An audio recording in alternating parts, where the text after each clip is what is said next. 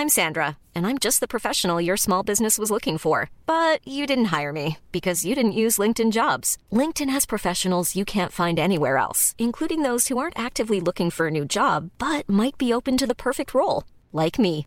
In a given month, over 70% of LinkedIn users don't visit other leading job sites. So if you're not looking on LinkedIn, you'll miss out on great candidates like Sandra. Start hiring professionals like a professional. Post your free job on linkedin.com/people today. One size fits all seems like a good idea for clothes until you try them on. Same goes for healthcare. That's why United Healthcare offers flexible, budget friendly coverage for medical, vision, dental, and more. Learn more at uh1.com. Everyone knows therapy is great for solving problems, but getting therapy has its own problems too, like finding the right therapist, fitting into their schedule, and of course, the cost. Well, BetterHelp can solve those problems. It's totally online and built around your schedule. It's surprisingly affordable too. Connect with a credentialed therapist by phone, video, or online chat, all from the comfort of your home. Visit betterhelp.com to learn more and save 10% on your first month. That's BetterHelp, H E L P.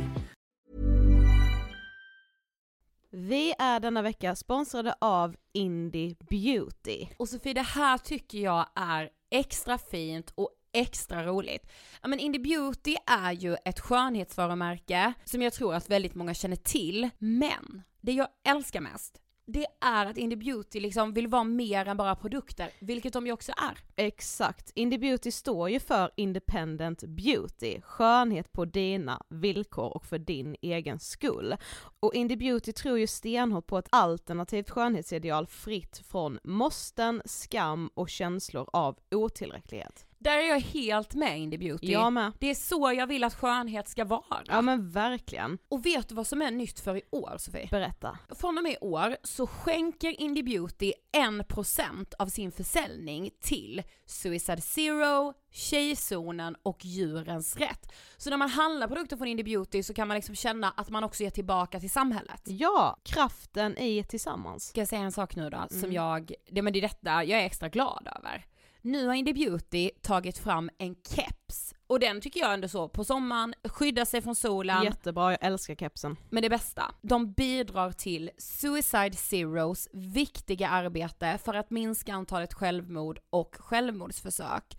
Så för varje såld keps så går hela vinsten, 100 kronor, direkt till Suicide Zero. Då kan man liksom göra nytta både för samhället och sin hud på en och samma gång. Ja, och kepsen kostar 169 men alltså hela vinsten går då som sagt till Suicide Zero. Mm. Så om man vill göra skillnad när man är där ute i solen, nu när den börjar titta fram, då ska man välja den här kepsen. Den säljs exklusivt på indiebeauty.se och på Apotea. Tillsammans kan vi skapa en ljusare framtid. Vi ses med kepsarna på! Tack Indie Beauty. Vi är sponsrade av Mindler och som ni säkert vet sedan tidigare så är vi ju ute på psykologresan tillsammans. Men hur vet man egentligen när det är dags att söka hjälp? Ibland uppstår saker i livet som kommer utmana oss och kännas tufft. Det mesta självläker vi oss igenom, för vi är menade att ta oss igenom en viss mängd påfrestningar. Men ibland behöver man professionell hjälp för att ta sig ur jobbiga perioder i livet. Men vart går då gränsen? Vad är en del av livets skavighet och när är det läge att söka hjälp? Det sägs till exempel att stress är farligt, men att också kan vara bra. Alla sover dåligt ibland, så när har man egentligen sömnproblem? Ångesten kommer väl krypande för de flesta någon gång. Så när ska man se ångesten som outhärdlig? Hur vet jag? Med oss som psykolog har vi såklart min gamla psykolog Linnea Seidbrant. Men Linnea, vad är egentligen utmattningssyndrom? Utmattningssyndrom är en konsekvens av svår och långvarig stress utan möjlighet till återhämtning. Mm. Vi är ju då skapta för att klara av stress, men vi behöver också återhämtning. Om du utsätts för för mycket stress under en lång period utan att du får till den nödvändiga återhämtningen så kommer kroppen till slut att säga ifrån. Och det är faktiskt så att alla har en gräns. Du kan drabbas av en rad fysiska eller psykiska besvär som trötthet, sömnproblem, hjärtklappning, besvär från magen och tarmarna och mycket annat. Och det här är ju då varningssignaler och tecken på att du kan behöva göra någonting åt din situation. Annars så kan besvären utvecklas till att du mår så dåligt på sikt att du blir psykiskt och fysiskt utmattad. Ladda ner Mindler till din telefon och läs mer på mindler.se. Hej allihopa och varmt välkomna till ett Frågan är. Ja, och ännu ett avsnitt tillsammans med Euroaccidents chefpsykolog Fredrik. Precis.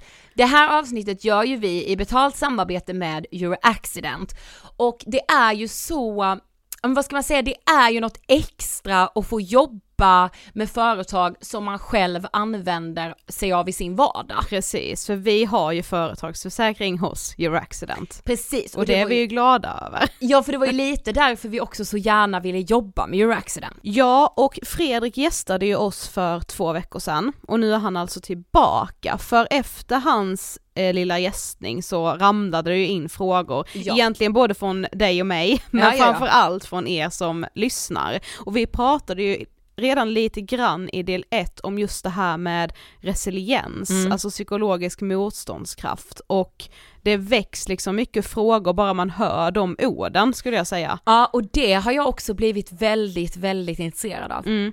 Och också när man väl har fått upp ögonen för det så eh, det känns som att jag förstår, kan förstå hur vissa människor har agerat i olika sammanhang. Mm på grund av då att de kanske inte har så mycket psykologisk motståndskraft. Ja, eller att man har väldigt mycket och då kanske, då kanske man så upplevs som att man inte bryr sig. Ja, alltså, ja, sant. Man får liksom en förståelse för människor. Men Fredrik Bengtsson som vi har med oss, han är psykolog på Euroaccident och är nordiskt ansvarig för Euroaccidents metod. Ja, och vad är det då för metod? Ja men Euroaccidents metod går ju ut på att utgå från varje individs unika situation, en helhetssyn på hälsa, att fokus ligger på möjligheter och styrkor och också just ökad förmåga att hantera livets utmaningar över tid. Det är ju just det här som är resiliens. Ja och det handlar ju i mångt och mycket om just det här förebyggande arbetet, alltså vad kan man göra för att inte börja må väldigt dåligt eller inte känna sig för stressad, att inte bli sjukskriven, alltså vad kan man göra i förebyggande syfte?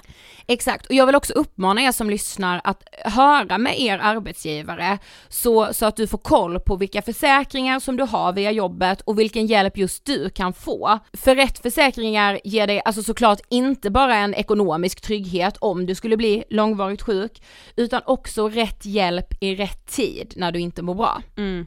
Så nu blir det ett fortsatt samtal om eh, resiliens, psykologisk motståndskraft, men också frågor kring hur öppen man egentligen ska vara med sin psykiska ohälsa, både mot sina kollegor, sin chef, i arbetsintervjuer, när man befinner sig i nya rekryteringar, alltså hur ska man tänka?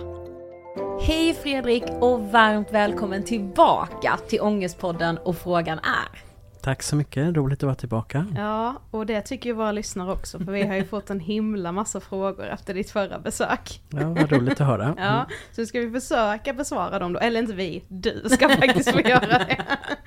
Men då är första frågan så här, eh, hur öppen ska man vara med sin psykiska ohälsa på en ny arbetsplats? Mm. Jag tänker det här med hur öppen man ska vara, det hänger ju kanske också ihop med vilken relation man har till den andra. Mm. Så det är svårt att säga liksom rent generellt att man ska göra si eller så. Jag tänker ibland när det är att man är helt ny på en arbetsplats så kanske man inte har den här psykologiska tryggheten att man har hunnit skapa en relation och så. Mm. Så att jag tänker att man kanske behöver hitta en nivå. Man kanske kan säga någonting om att det har hänt saker som gör att man är lite skör till exempel. Mm. Så att det ändå finns någon typ av förståelse. Men att gå in för mycket på vad det är som har hänt och så kan vara svårt om inte man känner varandra tänker jag. Mm. Men hur, mm. hur, tänker du att man ska liksom tänka i kanske en eh, rekrytering, alltså när man söker nya jobb och så, hur mycket ska mm. man dela med sig av sitt förflutna där när det kommer till just erfarenheter av psykisk ohälsa? Eller om man kanske har någon diagnos eller liksom mm.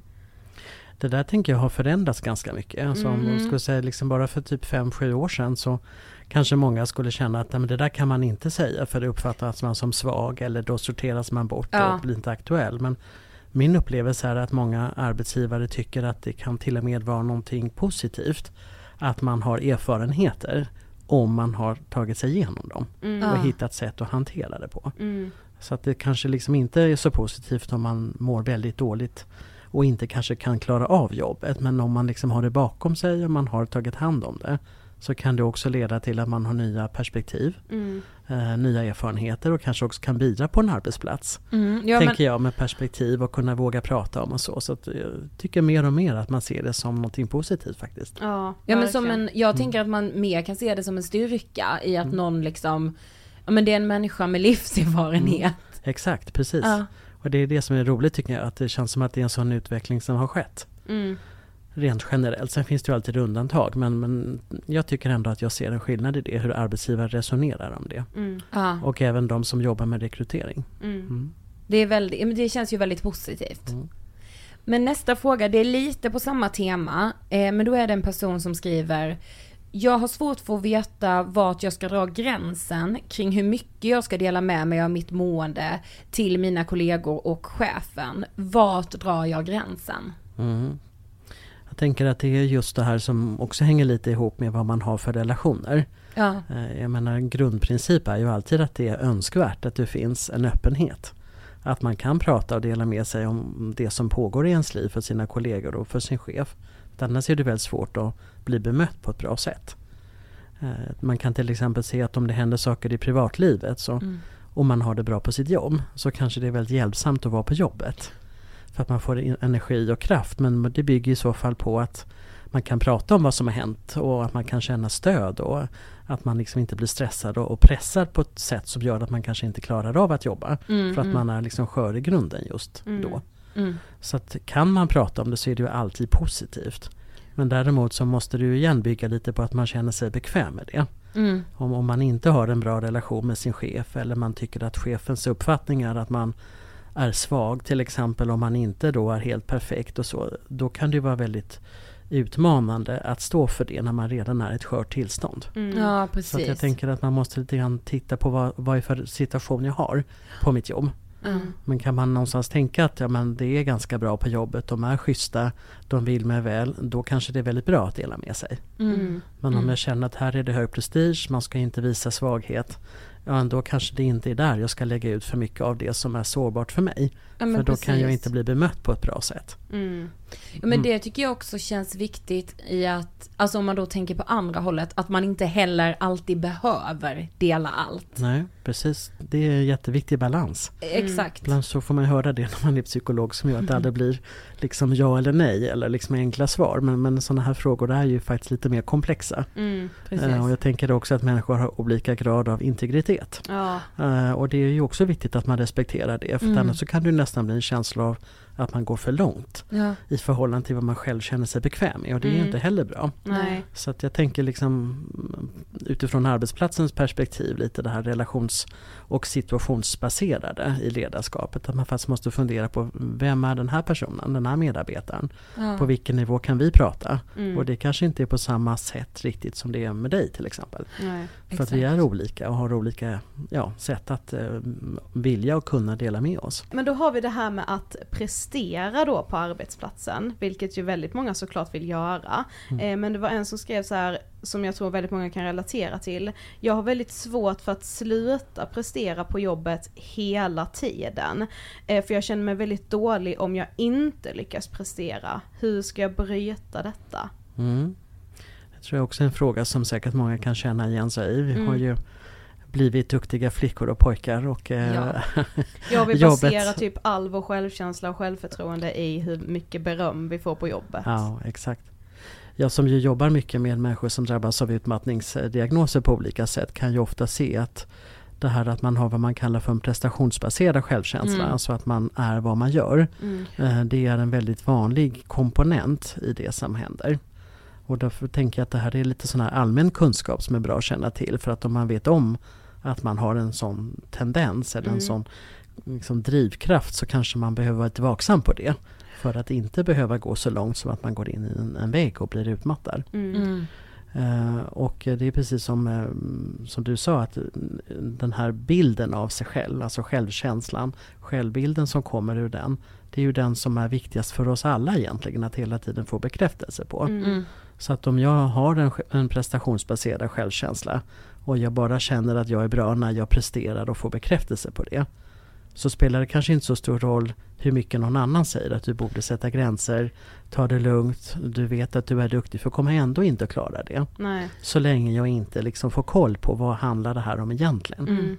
Men hur vet man då att man har sån, alltså att man liksom att självkänslan grundar sig mycket på hur man presterar. För jag menar har man alltid varit en sån person, då tänker jag att det är ganska svårt att liksom vara uppmärksam på att det är just där man hämtar in all bekräftelse, att man lägger Mm. sitt värde i det. Alltså hur ska man veta att man är den personen och att man behöver bryta Ja, precis. Nej, men det där är ju helt rätt såklart och det går ju inte heller att gå runt och tänka alltid kring sig själv på det sättet. De flesta människor upptäcker ju det när det har gått för långt Ja, och att man hamnar i situationer där man inte klarar av att upprätthålla det. Mm. Eh, och i det tillståndet så behöver man kanske ta reda på egentligen och förhoppningsvis få hjälp då att förstå lite vad det är som har hänt. Mm. Men jag tänker att det här kan också vara hjälpsamt om det blir mer allmän vad ska jag säga, allmängods eller vad man ska Ja. säga. Så att man faktiskt börjar förstå precis som med anknytning och vissa sådana här saker som många människor kan känna igen sig i. Så är det bra att man vet lite vad det är och man kan också läsa om det här på nätet. Till exempel det finns enkla test man kan göra med några få frågor Mm. som kan hjälpa en lite att se vad det är jag på den här skalan. Ja. Exakt. Samtidigt så är det ju väldigt viktigt att tänka att, att kunna prestera på jobbet till exempel eller inom idrott eller andra arenor. Det är ju också en källa till glädje Ja, och ja. inspiration och Mm. eh, engagemang och mycket positivt. Så att Mm. det, det är ju inte heller det här att det liksom är fult att prestera. Nej, nej precis. Utan det handlar ju mer om det här att kunna prestera, eh, kanske till och med gilla tävla eller vad det kan vara. Mm. Men om det inte går bra, vilket det ju inte alltid gör för alla människor hela Nej, tiden. Precis. Att då kunna ta det på ett sätt och känna att, att ja, men det här var tråkigt, man kanske är besviken men, Mm. men kanske inte kopplingen till att jag är dålig och värdelös. Nej, precis. Det är liksom där skillnaden finns. Mm. Så det är klart att man blir besviken om det inte blir som man har tänkt sig. Mm. Men man kanske kan sova gott om natten ändå och Ja. tänka Ja. ja. det här går över. Mm. Man behöver Men inte den här tärande känslan. liksom. Eller eh, ett annat exempel är ju som jag träffar många som har egentligen kanske chefer som tycker att men det är viktigt med balans och inte står där med liksom någon piska att man ska jobba över och göra för mycket. Men trots att man känner att man inte egentligen orkar så räcker man ändå upp handen och säger att jag tar det här projektet. Ja. Eller man känner att jag borde gå hem till barnen och så stannar jag ändå kvar. Eller, Ja. Då är det liksom lite grann det här att jag beter mig på ett sätt som inte går riktigt ihop med mina behov eller det Mm. jag uppfattar att jag egentligen skulle behöva. Mm.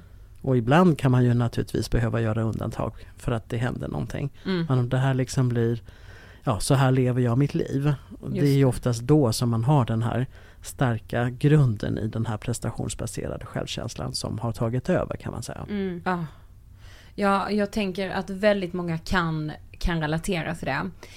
Men en fråga som många också ställde och vi var inne lite på det. Det var, hur vet jag om jag är utbränd? Mm. Ja, och att bli utbränd eller utmattad som eh, jag själv föredrar att säga. För Mm. en del associerar utbrändhet till ett sluttillstånd. Ja, mm. Eh, men det är ju allmänt liksom, eh, känt att man använder det ordet. Jag tänker mer att det är viktigt att förstå att det bygger ju på kanske en ganska lång period av olika typer av symptom. Man blir Mm. liksom inte utmattad från en dag till en annan. Nej. Utan man kanske är på en skala då där man börjar känna att ja, men jag får olika problem med att sova till exempel. Jag kanske har huvudvärk oftare än vad jag brukar ha. Eller ont i magen eller typiskt jag avbokar träning eller eh, nu har jag avbokat att träffa vänner tre helger i rad eller vad det nu kan vara för någonting. Mm. Det är ju oftast beteendemönster som, Mm. som är i fel riktning så att säga. Eh, och där kan det vara väldigt svårt att se det själv. Mm. Därför att en, ett av symptomen på att man är i en sån här utmattningsprocess det är ju oftast att man får mer och mer ett tunnelseende. Mm. Ja. För man liksom tar bort sånt här som inte riktigt är relevant. Och blir väldigt fokuserad på det jag ska göra. Och därför behöver man oftast en kollega som knackar på axeln eller en partner som tar upp det här eller en vän eller så för att man behöver få perspektiv från någon annan. Mm. Ja. Så att har man sådana människor i sin närhet där man är lite orolig så, så tänker jag att man alltid ska försöka ställa en fråga. Mm. För då måste man ju själv tänka efter innan man svarar. Mm. Och det kan ju vara ett sätt att få lite koll på, men hur mår jag egentligen? Mm. Ja. Men vad ska man då som kollega vara uppmärksam på? Alltså man har en kollega som kanske inte är så jättebra på att sätta ord på vad man känner eller man kanske inte har den relationen och det kanske också är en person med mycket då integritet som man ju ska respektera. Mm. Eh, men om man ändå är orolig, alltså sådär, vad, vad kan man liksom kolla efter för varningssignaler när man Mm. börjar märka att någon runt omkring verkar vara väldigt stressad liksom. Det kan ju vara eh, en känsla av att det är en förändring i ett beteendemönster ofta. Ja. Till exempel att man kanske brukar äta lunch och sen eh, så gör inte det den, här personen det längre utan varje dag säger jag har inte tid eller äter Mm. framför datorn på sin arbetsplats eller vad det nu kan vara. Mm. Det kan också vara att eh, det blir irritation. Alltså vanligtvis en person som är ganska lugn och balanserad som plötsligt får raseriutbrott eller liksom svarar på ett sätt som man, ja men det där är inte likt den personen. Mm. Så förändringar liksom i beteenden kan vara en sån sak. Och jag tänker att en vänlig fråga, liksom, jag, jag har tänkt på det här. Eh, Hur känner du dig? Det, det, den tänker inte jag är fel. Nej, det är Eh, det visar en omsorg och liksom. en Mm. omtanke. Men däremot så kan man ibland få liksom ett eh, lite snorkigt svar tillbaka. Ja, och då kan det ju mm. också vara en del av symptomet. Men i grunden att man bryr sig och att man kanske också kan säga att ja, men jag tycker det är viktigt att bidra till arbetsmiljön här och jag är en del av den och jag tycker det är viktigt att vi har en hållbar liksom, situation och hjälps åt och sådär. Alltså, man kan väva in det lite på det sättet också. Mm. Ja, och jag tänker även om man får ett, ett snorkigt svar tillbaka så har man ju ändå väckt det. någonting liksom hos den här personen. Mm. Men om man då har blivit eh, sjukskriven för utmattning, eh, hur vet man då när man är redo att komma tillbaka till jobbet igen? Det kan såklart se väldigt olika ut, men hur ska man tänka liksom? Mm. Eh, Ja, det har du ju rätt i. Det är ju alltid liksom lite individuellt. Och jag tycker att det är en viktig fråga utifrån att min uppfattning är att det är lite slentrianmässigt det här med sjukskrivning. Mm. Alltså sjukskrivning är ju ett viktigt verktyg för att man ska kunna återhämta sig och eh, kanske fokusera på en rehabilitering eller en behandling så att man kan bli frisk igen. Men om det till exempel är att jag mår dåligt för att det har hänt saker i mitt privatliv och egentligen har mina vänner, mitt sammanhang och det mår bra på jobbet så är det inte självklart att det är rätt att jag är sjukskriven. Nej, för då För kommer man ju länge. bort. Ja, komma bort Ja. från det som kanske kan ge mig styrka som Ja. gör att jag orkar ta mig igenom Mm. det här andra Exakt. som ändå pågår. Man kan liksom inte avboka sitt privatliv men man kan avboka sitt arbetsliv på något Mm. sätt. Så att där tycker jag liksom finns en sån här, vad är det som har hänt så att säga. Mm. Är det däremot liksom huvudsakligen problem på jobbet? Att jag känner att det är svårt i relationerna på jobbet eller det mm, har hänt saker där eller det är alldeles för hög stressnivå. Då behöver man ju oftast ha eh, möten med arbetsgivaren och liksom känna att det är någon typ av förändring Mm. eh, innan man kan gå tillbaks. För att annars så kanske jag mår ganska bra och sen när jag sätter in foten på jobbet så kommer liksom allt tillbaks igen. Ja. För att det var där problemen fanns. så att Ja. säga. Så det beror också lite grann på var, var, var finns orsakerna till att det här händer. Just det. Och där finns det ju också ganska stora krav på arbetsgivare i Sverige att faktiskt bidra till rehabiliteringsprocessen och göra en rehabiliteringsplan och så. Sen eh, är det lite olika hur väl man sköter det men det är ändå bra att veta att det, det är ett krav man ändå kan ställa på sin arbetsgivare att man har ett möte och sätter sig ner och går igenom. Ja. Ja. Hur ska vi hantera det här tillsammans? Mm. Mm. Men något annat som vi pratade om i förra avsnittet som vi också fick frågor om eh, var det här med resiliens. Mm. Och det är ju så intressant. Men kan du utveckla det lite mer, liksom vad är det mer konkret? Ja, det är ju eh, ett jätteviktigt begrepp och det är ju också ett synsätt som vi har på Euraccident kring hur vi ser på eh, metoderna och sättet att skapa det vi kallar för hållbara medarbetare. Och Mm. Det spelar ingen roll om det är hållbara medarbetare eller hållbara människor men att vara hållbar liksom som människa över tid. Det handlar om att man behöver förstå att vi lever i en tid som vi inte kan styra alltid. Mm. Alltså det händer saker i vår omvärld, det händer saker i relationer, det händer saker på våra arbetsplatser. Så olika typer av utmaningar i livet eh, kommer fortsätta. Och det betyder ju att man då måste hitta ett sätt att hantera det för att inte gå sönder av det i största möjliga mån. Så att resiliens handlar liksom om den här förmågan att kunna eh, liksom möta det som händer i livet. Och det betyder ju inte då att man alltid ska vara stark och aldrig vara ledsen utan det är exempelvis att jag drabbas av en förlust och jag är förtvivlad. Mm. Att klara av att vara förtvivlad utan att se sig som sjuk. Ja. Och tänka att det här Mm. kommer gå över. Det är en normal reaktion på det som har hänt. Mm.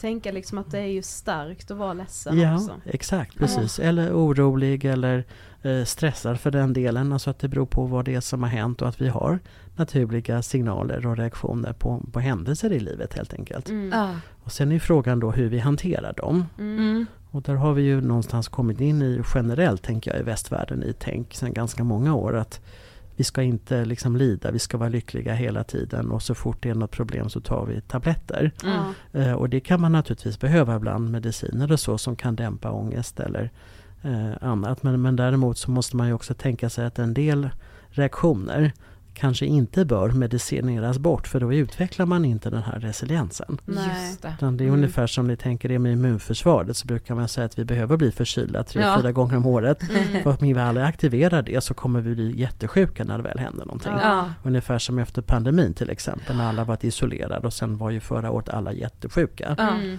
Så är det lite så också med resiliens som är den här inre psykologiska liksom, faktorn som hjälper oss att hantera motgångar. Mm. Och får vi aldrig möta dem, gå igenom dem, då kan vi ju inte heller utveckla det. Nej.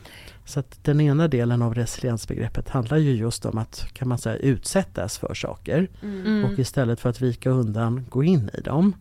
Förhoppningsvis lära sig någonting av dem, mogna och utvecklas som människa. Och resultatet av det är mer mod, mer styrka. Mm. Eh, Så att om ni tänker er människor som man kanske kan uppfatta som väldigt starka och eh, så, så har- är det oftast människor som har gått igenom väldigt mycket. Mm. Det är sällan människor som har varit skyddade från allt. Mm. Exakt. Eh, Mm. Så att det finns ju något viktigt i det. Mm.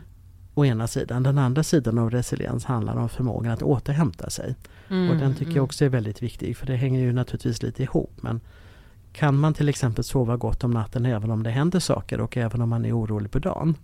Eh, kan jag slappna av och ha roligt fast att det pågår liksom saker i min omvärld till exempel. Och inte minst nu då när det är många situationer som handlar om eh, miljöfrågan, som handlar om krig, som handlar om inflation. Mm. Ja. Alltså det finns ju många sådana här väldigt stora frågor Det som på något vis berör oss alla. liksom. ja, som ju ingen av oss kanske kan liksom få bort eller påverka Nej. på det direkta sättet. Nej. Exakt. Och då är det ju det här, men om jag ska kunna leva ett liv och slippa bli sjuk och klara mig igenom det här så måste jag ju ändå på något vis hitta ett sätt att kunna vara glad också. Eller kunna sova på natten, för att annars så kommer jag inte orka med det här. Till exempel. Nej. Så det, det är ungefär det som resiliens betyder. Mm. Mm. Men vad kan man då göra själv för att liksom öva upp sin resiliens Mm. utan att då liksom, alltså man kan ju liksom inte riktigt styra över vad man ska utsättas för, men kan man ändå öva upp sin resiliens? Det kan man absolut. Jag brukar säga att det är ungefär som att man går till, eh, till gymmet eller någon, har någon annan träningsform. Att om man inte tränar så kan man liksom inte utveckla några muskler heller. Så det betyder att man måste på något vis få in det här Mm. som ett sätt att eh, fungera Ja. som blir naturligt. Och då tänker jag att alla människor har ju oftast någonting som påverkar den. Mm. Så att om man till exempel just nu går igenom en separation till exempel. Man är kanske ledsen eller upprörd över att någonting har hänt. Så kanske det är bra att man Ja, man kan till exempel skriva dagbok, alltså skriva ner, sätta ord på sina känslor istället för att fly till aktiviteter. Ja. Mm, mm. Eller eh, telefonen eller vad man nu gör för Ja. någonting. Mm. Förstår ni lite jag menar? Att faktiskt unna sig en stund av att konfronteras med sin smärta egentligen och sin sårbarhet. Mm. Eh, inte bara det då, men liksom i, i någonstans ändå tänk kring att, att faktiskt någonstans gå igenom det här som påverkar mig. Det kommer hjälpa mig på sikt. Mm. Eh, eller ta ett samtal med någon som man känner en konflikt med. Det kan ju vara både anhöriga eller vänner. Eller istället för att vika undan, Mm. gå in i det. Det är ett annat sätt att förhålla sig. På något vis så finns ju den här typen av situationer runt oss hela tiden. Mm. Ja. Som, vi kan öva, som vi kan öva på. Ja. Det behöver inte alltid vara så stort och dramatiskt utan Nej. att fånga de här enkla vardagliga sakerna som, som är en liksom del av allas liv. Eller bli frustrerad för att man inte har med tunnelbanan och tänka att ja, men varför blev det nästa kommer om två minuter. Eller, eller man står i en kö och känner, eller en bilkö eller vad det nu kan vara för någon situation man har där man liksom upplever en frustration. Mm. Att liksom säga, kan jag liksom acceptera, tänka vad kan jag göra av den här situationen? Mm. Ah, Kan inte ändra på den, vad kan jag hitta som blir konstruktivt för mig i det här? precis. Så att det kan ju låta lite käckt att säga så och jag tänker att det är inte det jag avser. Men jag tänker att det är bra att veta att den här förmågan kan alla liksom öva upp. Mm. Men, men det är just att öva upp, det är ingenting man bara har. Nej. Nej, Vi är, inte, vi är liksom inte födda med det här utan det är någonting som, som livet kan lära oss. Mm. Och som kan hjälpa oss att må bättre eller känna mer vad ska man säga, sinnesro. Mm. Eh, även om det inte alltid är perfekt omkring oss. Alltså jag tycker det är så intressant, alltså hela begreppet och vad det är. Det känns som att man liksom alla borde lära sig om det i skolan typ. Mm. Ja, Men det var också, nu har vi varit inne på det i och för sig, men det var någon som skrev att hur vet jag själv om jag har bra motståndskraft eller inte? Mm. Ja, det finns ju inte heller något eh, blodprov man kan ta Nej, för det. exakt. Men eh, man kan tänka så här att om, om det finns antingen att det har hänt saker i mitt liv tidigare som inte har varit så enkla eller det pågår någonting just nu. Mm. Eh, har jag en, en förmåga att då faktiskt kunna ta in och känna det som pågår normalt sett? Kan jag vanligtvis ändå sova eller kan jag ha roligt när jag och gör något annat trots att det finns saker? Ja, just det. Mm. Förstår du vad jag menar? Så, så Mm, att, om exakt. man liksom tänker igenom så kanske det kan vara liksom ett mått Mm. på om det här är någonting som eh, jag behöver göra någonting åt eller inte. Mm. Och det handlar ju väldigt mycket om ett, om ett mindset. Mm. Jag vet inte om jag kan ge ett exempel Jo, jättegärna. eh, som jag tycker själv illustrerar som jag själv eh, lärde mig väldigt mycket av. Det var en eh, nära vän till mig som gick bort i cancer för några år sedan och som var väldigt sjuk på slutet. Och bland annat så blev hon blind eh, och det var för henne kanske det allra värsta på ett vis för hon var väldigt estetisk och Ah. målade och så att just att förlora synen var väldigt svårt. Mm. Och så minns jag väldigt väl när jag besökte henne eh, sista gången som eh, hon var i livet och fortfarande hemma. Så tänkte jag innan jag kom dit att det här kommer att bli jobbigt för att jag visste ju att hon då hade blivit blind och sådär. Och så öppnade hon dörren eh, till sin lägenhet och, och strålade och sa att kan du tänka dig att jag har fått en hund? Jag har alltid längtat efter en hund. Så har jag fått en blind hund. Eh, och det har jag tänkt på så många gånger. Jag kan liksom väldigt väl minnas den situationen. För jag tänker det var så ett tydligt exempel. Svår, svårt sjuk, alldeles för tidigt i livet. Mm. Eh, och inte kunna göra någonting åt det och veta om det. Vad kan man göra då? Ja men hon hittade ändå en glädje i den här hunden. Ja. Som var det bästa hon kunde göra av den situationen där och då. Mm. Ah, Så det kan ju vara lite kanske, vad ska man säga? Inspiration. I- För mig har det i alla fall varit det. Ja. Jag har tänkt, ofta tänkt tillbaks på det. Kunde hon så, så Ja. kan alla. Ja, verkligen. verkligen. Men nu har vi ju pratat mycket om utmattning och stress, både idag och förra gången du gästade oss. Eh, vad, men vad har du liksom för konkreta tips för att minska den här stressen som många upplever i vardagen? Alltså vi lever ju i en väldigt stressad samtid på många sätt. Mm. Vad kan man göra själv? Ja, precis. Jag tänker att det är det som är grunden väldigt mycket i min filosofi och synsätt och erfarenheter kring hur vi ska hantera psykisk ohälsa som, som inte är psykisk sjukdom då menar jag, utan alltså Ja, inte mm. schizofreni och Mm. allvarliga psykiatriska tillstånd utan det här som kanske alla människor ibland upplever att det blir för mycket eller eh, vi får oro som blir ångest och eh, vi känner oss nedstämda och deprimerade. Alltså det här som är reaktioner på livshändelser. Mm. Då tänker jag att eh, vi lever ju i en tid där vi har väldigt mycket stor frihet att forma våra liv och göra medvetna val. Och det kommer ju också då med ett ansvar någonstans kring att personligen hitta ett sätt att ta hand om sig själv. Mm. Eh, och det tror jag inte vi kommer bli av med. Så det är väl där jag tänker att vi liksom har alla ett utvecklingsbehov egentligen. Mm. Eh, och då behöver vi basera det på hur fungerar man som människa. Och då finns det vissa saker som är gemensamma. Vi behöver till exempel en viss sömn. Mm. Eh, Vi behöver röra på oss. Vi behöver äta någorlunda regelbundet och sunt. Det är liksom en sån här grundplattform Ja. för att vara hållbar. Och där, redan där kan man ju se om man är i obalans så slutar man ju oftast med det. Ja. Man sover dåligt, det är det största problemet nästan med hälsa i Sverige idag. Mm. Eh, man slutar röra på sig för man orkar inte eller känner inte lust. Man eh, slutar äta eller äter för mycket eller fel. Så redan där skapas ju någon slags fysiologisk obalans. Mm. Ja. Och man behöver liksom ändå förstå att kroppens behov är också, eh, har också ett inflytande på hur vi mår på ett inre plan. Så Ja. det här är inte separerat. Nej. Utan därför behöver man tänka helhet. Sen tänker jag att det är också viktigt att tänka på det här. Hur, hur skapar jag glädje och inspiration i mitt liv? Mm. Att inte allting bara heller blir måsten eller krav eller prestation. Mm. Eh, utan att man faktiskt också skapar i sin vardag eh, utrymme för att kunna känna glädje, inspiration, vad det nu är för varje person så att Ja. säga.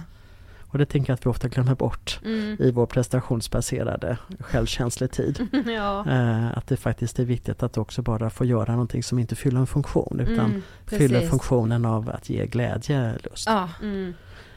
Om man fortsätter på den eh, linjen då så tänker jag att det finns ett annat knep som, som också är allmänt eh, känt och det är att det bästa sättet att känna sig lycklig är att göra något för någon annan. Uh, och det tänker jag att många upplevde under pandemin till exempel mm. när man kanske hjälpte en äldre granne mm. att handla eller mm. sådana saker som lätt faller bort annars. Men, men glädjen i att göra någon annan glad Exakt. är också ett väldigt bra recept för att både för en själv men naturligtvis också för ens omgivning. Då. Mm. Så det är väl några exempel på, på tips och sen tänker jag att det är viktigt att man uh, generellt liksom har lite koll på det här hur Ehm, hur är det liksom med den här balansen mellan olika delar? Så jag tänker vilken del går till mitt arbetsliv och mm. finns det ett privatliv, relationerna där? Eh, det är svårt att få relationer att blomstra om de aldrig får något ljus brukar jag säga. Och ja, det är också så att det blir ibland när vi slukas liksom av det här att vara så duktiga. Mm. Ah. Och eh, behoven oftast i de flestas arbetsliv tar ju aldrig slut. Nej precis. Ehm, Mm. Jag menar många människor jag känner och inklusive min egen situation så kan jag liksom aldrig heller gå från jobbet och känna nu är jag klar med allt. Nej precis. Nej. man måste på något vis göra sitt bästa och förhålla sig till det men det är också Mm. viktigt att då kunna släppa det Mm. för att kunna ha eh, tid och energi och lust för annat. Mm. Och det är ju lite definitionen av vad vi menar med hållbara medarbetare. Att faktiskt känna att det finns både energi och lust till arbete och den glädje som finns i det. Mm. Men också till det privata livet när man lämnar jobbet. Mm. Man ska Så att faktiskt man har ett, lämna. he- ett, helt, helt liv. Mm. Ja, Ah, verkligen. jättebra. Ja. Så bra tips. ja, verkligen. Tack så jättemycket Fredrik för att du ville gästa Mm. Ångestpodden. Ja, tack själva. Tack. Hur tryggt att man kan öva upp sin psykologiska motståndskraft. Ja, verkligen. Och just det här med att så här, alltså hjärnan är, jag, vet- vi har sagt det här så många gånger och jag har sagt det till mig själv en miljon gånger men man måste liksom upprepa det för sig själv att så, hjärnan är som vilken muskel som helst. Alltså Ja, jag måste jag ju gå och träna för att jag ska hålla igång min kondition. Jag måste också göra lite hjärngympa Ja, alltså, för att hjärnan ska liksom alltså den underskattade hjärngympan. Kan vi Ja, snälla ta liksom... tillbaka den. Ja, men vet du vad jag tycker har varit så kul också med Your Accident? Att det känns som att vi har fått vara med och skapa hållbara medarbetare med dem. Ja, jag hoppas verkligen att det är så. Ja men liksom på vårt sätt här i podden. Ja, precis. Tack Fredrik och tack Your Accident och framförallt tack till alla er lyssnare för era frågor. Jag hoppas ni känner att ni har fått svar på dem. Ja, och vi hörs ju precis som vanligt på torsdag igen. Ha det bäst! Hej då! Hej då! Planning for your next trip? Elevate your travel style with Quince.